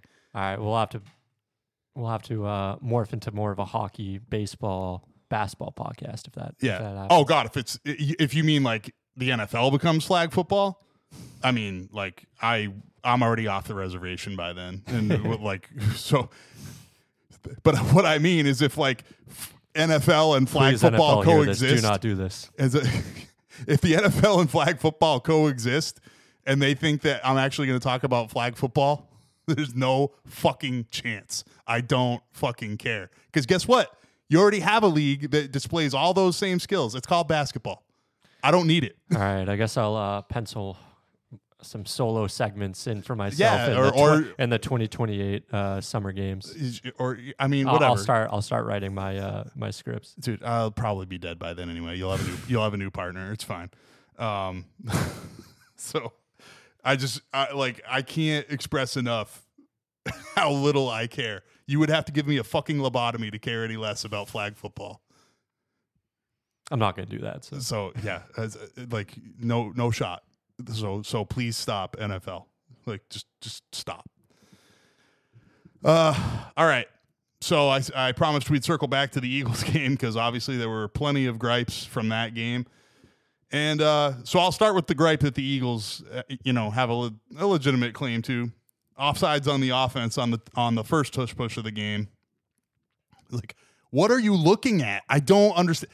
I don't understand what a side judge is doing, especially in that situation. And and the thing is, is I'm also saying is they missed a false start by like the entire left side of the Eagles line. So like what are you looking at? Again, you need to be able to see eh, like you're looking at the ball, but I imagine I, I don't know what they teach officials, but I imagine it's got to be something to do with use your peripheral vision and see if somebody's moving forward before the ball is snapped. Seems pretty simple to me. Should have been a false start on the Eagles, and like and quite frankly, it worked in their favor that it was offsetting penalties, right? But to call it offsides is just like a blatant disregard for the rules. The offense gets the ball. Mm. Like what? What, what are you doing? What? What is the side judge doing? And they miss so many offsides calls on the defense. The defense is lined up in the neutral zone constantly. Yeah, I like. If it's the beginning of the game, you warn them once, right? Like you see this shit in the third and fourth quarter all the time. Like, what are you doing as a side judge that you can't like? like you're literally.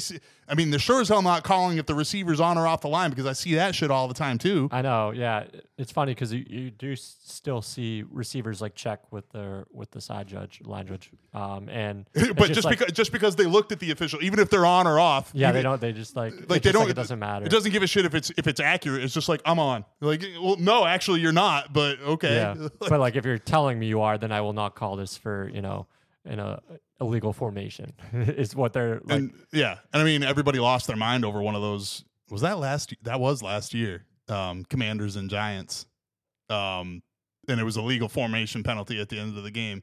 And I, I think it was doubt McLaurin like looked over to the ref and checked. oh right, and, And- he- and then after the game, he said I checked, and he told me that I was on. Yeah, so it's, it's like, well, if you told him he was on, but Then I mean, like, yeah, But no, you're supposed to. I mean, at least I mean, you you see it in high school all the time. Like, no, move up, move up. Okay, you're good. Like, right.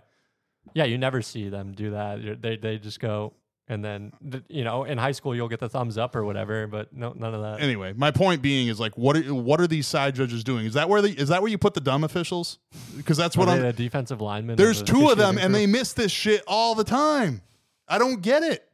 I don't get it. Um. far from the only thing in that game, officiating wise. Yeah, for sure. Um, so the should have been an obvious pass interference on Bradberry. Um, was that that was to Wilson too, right? Um, to Cedric Wilson I think it. Yeah, it was. that would have set up the Dolphins like at the Eagles. Two, I think. oh, I, th- I thought it was like the ten, but whatever. Uh, deep in Eagles territory though. Instead, the Dolphins end up punting, right, or uh, or going for it on fourth and not getting it. I can't remember what happened that that Are we thinking sequence. the same? Are we thinking the same play? It was like the three or four yard line, like right before the right before the goal line, where he grabs the face mask. Where he grabbed the face mask, yeah. yeah, he was he was deeper. I think he was within the five. Um, what happened to that? I, I I'm I'm drawing a blank, but or it was an interception.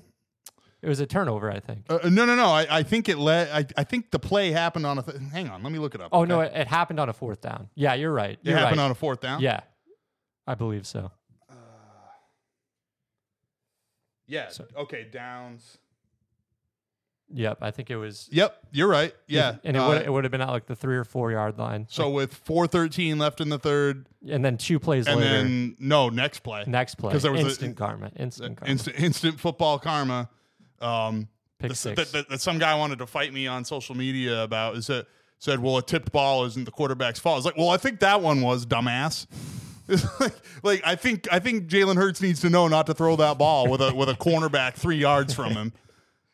But whatever. Um, yeah. So yeah, it was like, and that's why I say, okay, I guess you can make the case the Eagles defense gave up 17 points, not 10. But either way, a good day against the I'll Dolphins. meet you in the middle, thirteen. It's- wait, it- No, it's it's one or the other. so either way, good day for the Eagles defense, right? Um, Oh, for sure. Not a not a good day for linemen though. Um, if you're you know if you have any pride, because Jalen Carter, um, who I mean you want to like him, right? I mean the guy's a stud. Uh, just you know with a with a flop that any NBA player would be proud of, and it's funny that we mentioned that because uh, yeah, he he gets into a little dust up with Austin Howard from the from the Dolphins. Uh, Carter starts it, starts you know smashing him in the face, you know, giving him giving him uh, you know palms to the face, shoves to the face, and then Howard comes with like a you know a half-ass clothesline because Carter turns Yeah, away, and Carter does this like He, like he basically taps him in the Adam's apple. Uh, yeah, and and Carter like flails to the ground right in front of the official and gets the offsetting penalty. How are you calling that? It's like ah, God, it- it's that's the thing. He's right in front of the like ref. legitimately, like he almost like he almost body bumped him. Like he almost bumped him on his way down. Like that's how like the ref was right there. And this this should be I don't care. This should be embarrassing behavior. Hashtag stop the flop. Hashtag find the flop because that's the answer. Start finding this stuff. Like Jalen like, Carter, six foot three, three hundred thirteen pounds. You want to tell me he's going down like that when yeah. when oh, somebody oh, yeah. brushes This, up this- against him? This is what the guy. That's what the guy on the, our Facebook post said. He's like, well, let a three hundred pound man hit you. Like, well, he's a three hundred pound man too. No, but he didn't even hit him though. That's the thing. Like no, he really no. didn't. Like, like you, you watch Howard. Like, all of his momentum is going away from Carter. So there's no way like No. he hit him with any force There's with that no arm. force behind that. like, God. and but just again coming back to what flopping is like if carter's just like i can make a case for him only like if he's like having fun you know what i mean like whoa you know yeah. like you know what i mean like there is a case to be made there i don't think that's what happened though It's so You know what I funny. mean? Like uh, when when I cover a football game, this happened this this past weekend when I was covering a high school football game. Uh, I used to do this in practice. I wouldn't do it in games, but like, have you experienced like screamers on on football fields? I'm sure you have. Like when people get tackled and they're like, oh, like like you know, and they're like laughing when they get tackled or they tackle somebody, and it's just it's really psycho behavior, but it's it's really funny to experience. oh And- yeah I, I get what you're saying Yeah, yeah, like, like- like laughing maniacally like Yeah. yeah yeah yeah Yeah, um, I experienced that last week, and yeah, if, if Jalen Carter was doing that, like that's funny. Yeah, I like that. But if, when he's legitimately trying to to get a call and he's over 300 pounds and and somebody brushes up against him, like come on, and and then like the just you know i i- the the the icing on the cake for this one is a, I, what was the exact quote after the game? It's funny because i made a reel and i literally said lebron ain't what did i say? Lebron ain't no ain't no role model for a defensive tackle. Just think. Uh, when asked about his obvious flop, Carter told reporters he was quote just thinking about LeBron. So, like, I learned it from watching LeBron. Uh, I was thinking about LeBron. Dude, you are a defensive tackle. That means something. That means basketball has nothing to do with you, and you have nothing to do with basketball. So, so no, child, this this is not the way. Okay, it's like no, he like you know. He's he's part of something as a defensive lineman. That's you know again, like I said, they're dumb. All right, but this is I don't know, man. Like you don't you don't do that shit on the offensive and defensive line. You just don't. Yeah, it's not a good look. And and I mean nobody should do it. Uh, again, I think it's disgusting behavior no matter who you are. But I expect a little bit of it from a Patrick Mahomes. I don't expect it from a defensive tackle, and I don't want to see it ever again because I I mean again Le- like like LeBron made it okay in the NBA. He brought it he brought it to another level. Like flopping was always a thing. I understand that. But LeBron LeBron made it okay and continues to make it okay because he's never spoken out against it and he continues to be one of the worst offenders. So I don't want to see this shit in the NFL.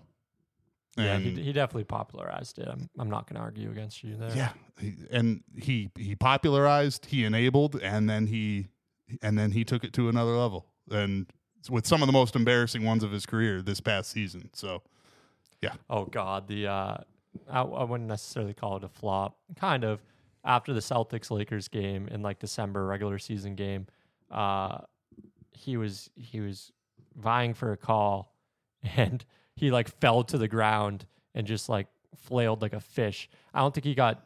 I don't think anybody bodied him, but like when he didn't get the call, he was just in such disgust that he like he was just on the ground. Oh, it's so funny. Patrick Beverley came over. It went to overtime. Um, after the final play. And uh, Patrick Beverley, in between the end of regulation and the beginning of overtime, took a Lakers uh, team photographer's camera, like a Nikon camera, and literally showed the referee like uh, LeBron getting fouled on the play. Oh, Yeah, yeah, yeah. So I re- funny. I do So funny. this. Oh God. All right. And that's what we got get to look forward to because basketball is back starting today. Yeah, so it, uh, look for that hashtag. Stop the flop, find the flop. Both of those are going to be because like, I'm I'm going to have uh, you know that's going to be a focus for me as a uh, you know as a basketball analyst is is advocating for that.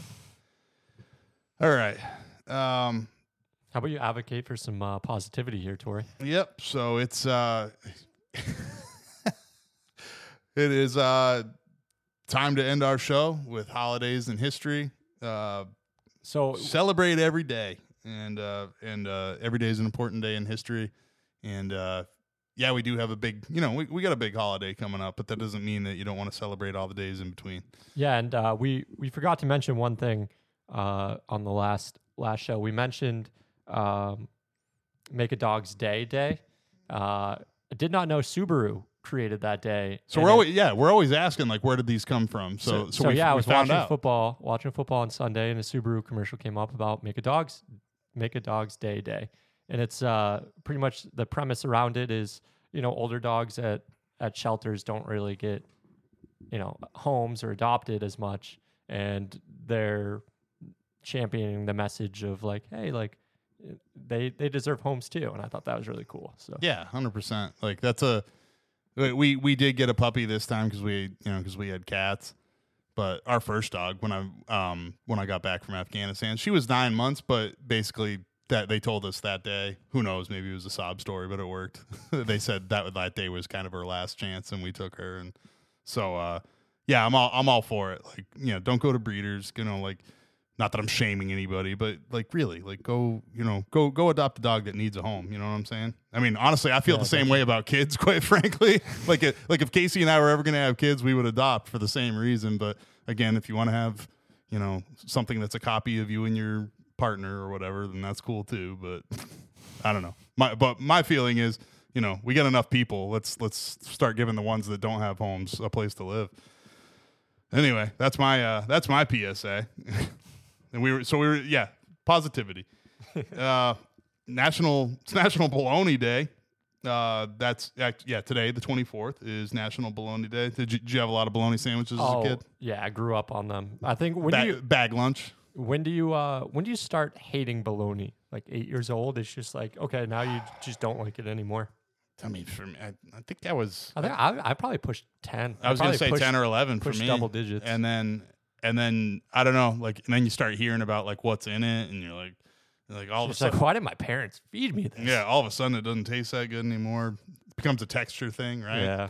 So, um, but shout out to the bag lunch kids. You know what I mean? Because Yeah. I think I think uh, apparently we were both bag lunch kids, right? No, I wasn't, but I was Oh, just no. gonna I was just gonna let you let you have that You were you were just gonna you were just gonna lie. You were just gonna mis- misrepresent yourself as a No, bag lunch kid. No, no, my mom would never. Uh, You she, son of a she didn't have the bitch. time. I would just get the hot hot meal, you know, hot meal of the day. Oh no, my mom didn't have time either. But I had, to, I had to- my my sister was the one that usually made me the bag lunch. Actually, I guess but my brothers don't like me that much. that's that's understood. I mean, It's my- understandable, huh? my um no no I'm saying you know like I or I believe that um that a brother wouldn't you know be as much of a uh, I don't know I'm gonna get my- Motherly figure. yeah yeah I'm gonna get myself in trouble with Yeah, gender yeah. role stuff but whatever I mean my sister was my brother and my sister because I didn't have an older brother so you know she pinned me down and farted on my head and all that stuff too so she was she was a good older brother too uh anyway all right National Kangaroo Awareness Day I don't know you threw this on there you must have had a take I don't I just love kangaroos. They're my favorite animal. I'd love to see one in the they're wild. your favorite animal Yeah. Just beat the shit out of humans. um They do kind of kill dogs too, which I just kind of realized. Eh, bummer. But Yeah. you know, like, um, and this would be a bummer too. It, it was a bummer. I, when I went to Australia, when I was in the Marines, they, Oh, I didn't know you've ever been Obviously- to Australia. uh, yeah, yeah, um, Perth, the the home of ACDC, who's actually on this list as well. Um, but yeah, so we were in Perth. We went to this wildlife preserve, and I can only imagine they must have just had them like shot up with stuff, or or maybe they were super domesticated, but or maybe Australians just don't give a fuck. But they were really docile, chill kangaroos, and so I can only imagine they must have been giving him sedatives though, because why would you risk people? Wa- but I was literally walking around and petting kangaroos, like it was. Wow, you've lived my dream. Yeah, uh, so go to Australia. Um, but I don't think they really give a fuck about liability issues because there was Oh, also because there was also a Tasmanian devil pen, and it was literally like two feet high because they're not that big; they're tiny. But they're psychos, and now I see why the cartoon like spins around in a circle because they don't do that, but they basically run figure eights all day. Like the the pen probably wasn't nearly big enough. Now that I think about it, it's kind of sad because they're they were probably just running around. But but they they had a grassy like you know enclosure, and they had just run a figure eight into the Yeah. Australia is just a wild place because like everything there will kill you. So yeah. Um, and people, I mean, it's probably like the only place I went. So I can't. I, I'm not going to make a blanket statement about all countries, but it's the only place I went where they loved Americans. So, which is include which includes Hawaii, by the way. I don't I don't think they generally like the mainlanders there. Um, but in Australia, they I mean, we saved their asses in World War II, and so we're good friends and all that stuff. But yeah, but I'll I'll tell the rest of my Australia story some other time.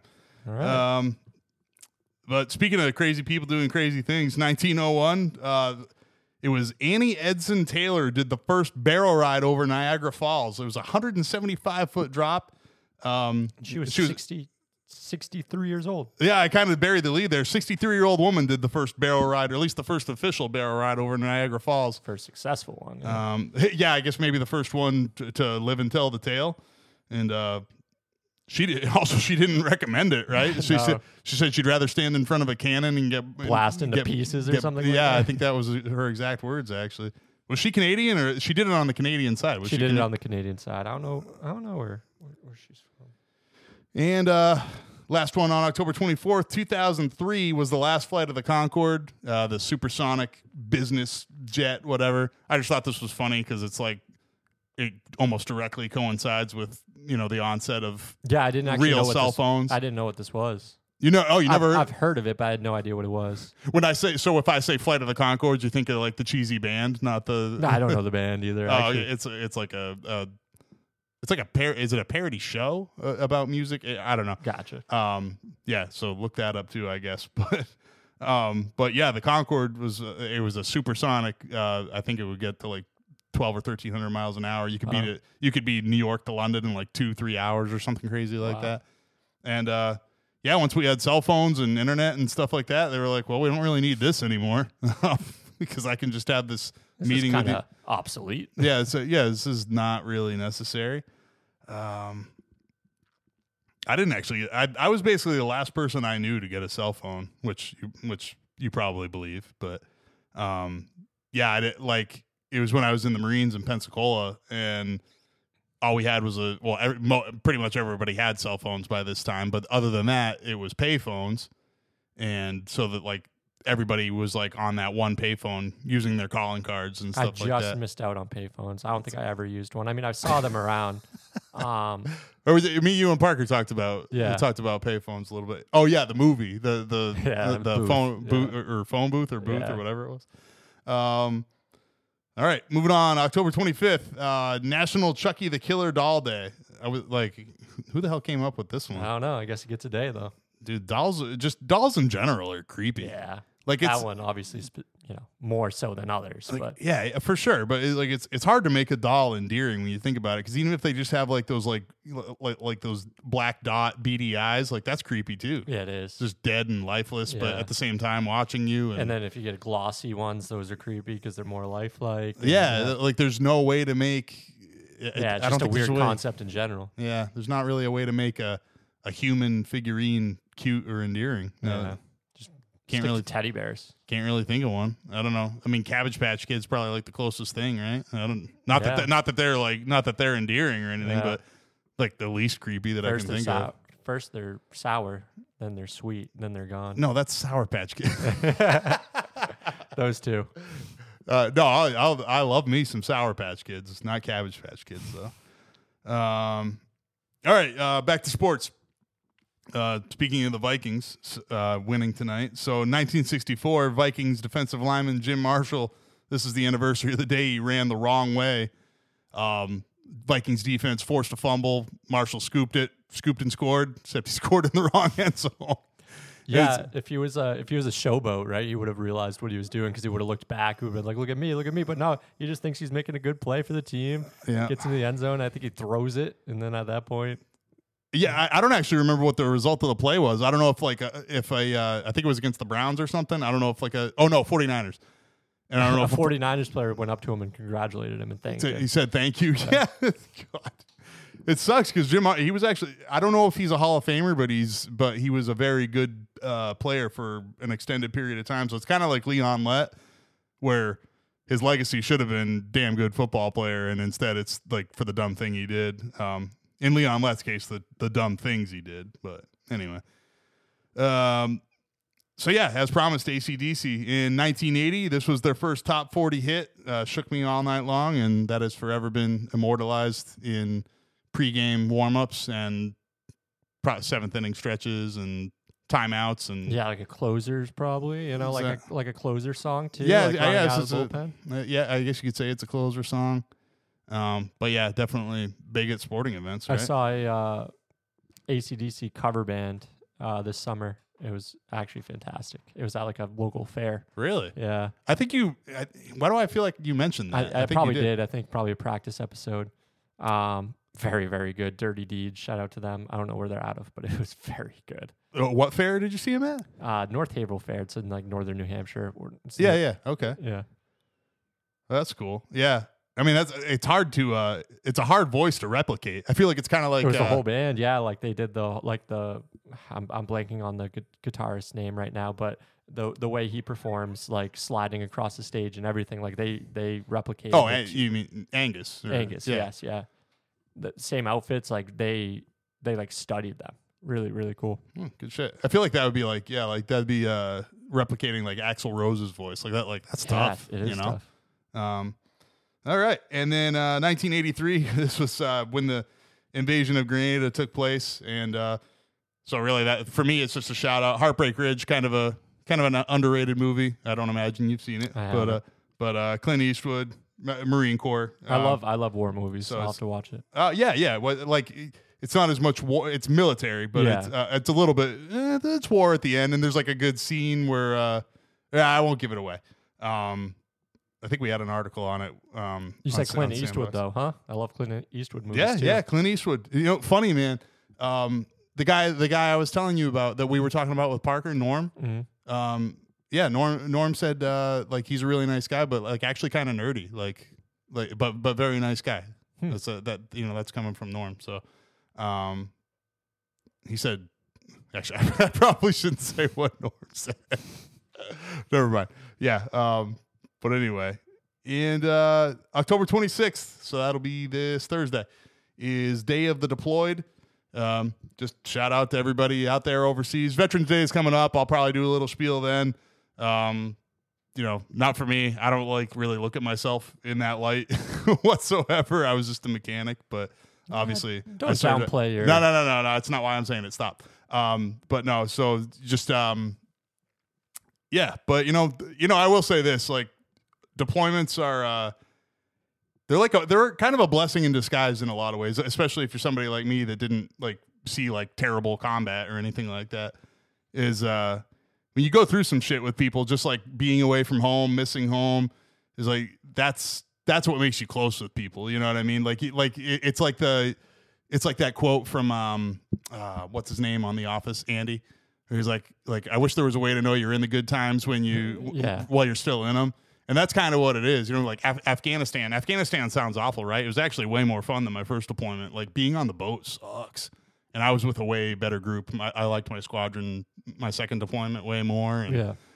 um, and I know, and I think there was a certain amount of like, there just wasn't a whole lot to do, so we had to like, for, you know, we had to kind of use our imaginations, and we were doing a lot of goofy shit, and and, and we had fun. You know what I mean? Um, and you know, a lot of real veterans out there are probably pissed hearing this. Is like, oh yeah, I was getting shot at, but like, I don't know, man. Sorry. It's like, that's why I say, like, yeah, I, I didn't, I didn't do anything. I, like, there was a rocket that hit a hit like 300 yards from us once. That's like the scariest thing that happened. So I mean, that's like, objectively pretty scary from well, so like what me. they do is like, so the Taliban dickheads would lock, they would, uh, they would basically just take RPGs, and the base is the size of freaking Rhode Island, Kandahar. It was like it, it was huge, and so they would just take RPGs and just launch them at an angle in, It- like so not aimed at anything in particular. But this is why like radio communication, like you don't talk. You know, you don't tell people like, "Oh, it hit here," because then they kind of know how to adjust, and Yeah. then maybe they can. So you don't. So you don't communicate back home in case they intercept your message, right? Um, they would do that. The motherfuckers would put uh, mortar round and then a block of ice on top of the mortar tube, so that way they could be long gone. So that way, we like when we're trying to figure out where it came from, they're already long gone. Like so the so it melts on the ice, it drops into the tube, and then it shoots in. Oh, okay. So they barely ever hit anything. Um, I will say, so I did have a couple of friends with that first squadron that were still in that first squadron that uh, they were actually part of the worst attack since Vietnam, but like the most costly um, attack from a from an enemy force since Vietnam because they broke through the lines in uh, in Afghanistan and ended up killing the commanding officer and Oh, another wow. guy. Yeah, was, um, destroyed a bunch of jets. Like one of my friends was legitimately like in the fight and everything. Um, so I had nothing to do with any of that stuff. So that's why I say not a real veteran whatsoever, and I wasn't even a good mechanic. So, um, but yeah, so Day of the Deployed. uh, Again, we'll we'll talk about this a little bit more around Veterans Day. But um, anyway, so and uh, moving on. This uh, so October 26, 1986 is the infamous day. Uh, the bu- the ball goes through Bill Buckner's legs to allow the Mets to win Game Six. They go on to win Game Seven. My dad, so I was five months old. My dad uh, woke me up, probably to the dismay of my mother at the time, um, to watch me, you know, see the Red Sox, you know, win the World Series for the first time, and obviously that didn't pan out. It didn't pan out then, anyway. Um, it was actually again, I got, I got to enjoy the fun of you know the the hate and the angst of being a Red Sox fan for 19 years before they finally finally got to win one. So Yeah, I wish I had a little bit of that, but I've just been spoiled. yeah, you're just a spoiled fuck. But but you know, um, I mean, brighter days got to come around for the Red Sox eventually, right? Henry's got to sell the team, or you know, he's he'll want to diversify his portfolio with a. It can get a little bit worse, but it can't get much worse. So yeah, I suppose it could get a little. Yeah, I mean, if you have that payroll or if you have those resources, how many more games can you really lose, right? I guess they could hire Bobby Valentine again. like, did they? w- Did they win sixty nine games that year or something? Was it, that It bad? was something really bad. Yeah, they Bobby- might have sniffed seventy, but it. the Bobby Valentine year. Anyway, if only we could look it up, but we don't have time. There's no time. Ah, Jesus. We're at okay. Well, we got in under the two hour mark. So, uh, all right, everybody. Thank you for being here. That's our show. And uh, just want to say, yeah, I got to start doing the thank yous at the beginning again, too. But thank you, everyone, for listening. Uh, as it seems like we're adding to our audience, and we appreciate that. And uh, yeah, no, you're supposed to leave it up. Never mind. Um, but yeah, thanks to all, and uh, and uh, we'll we'll be back in your ears on Thursday. Uh, it's only going to get better.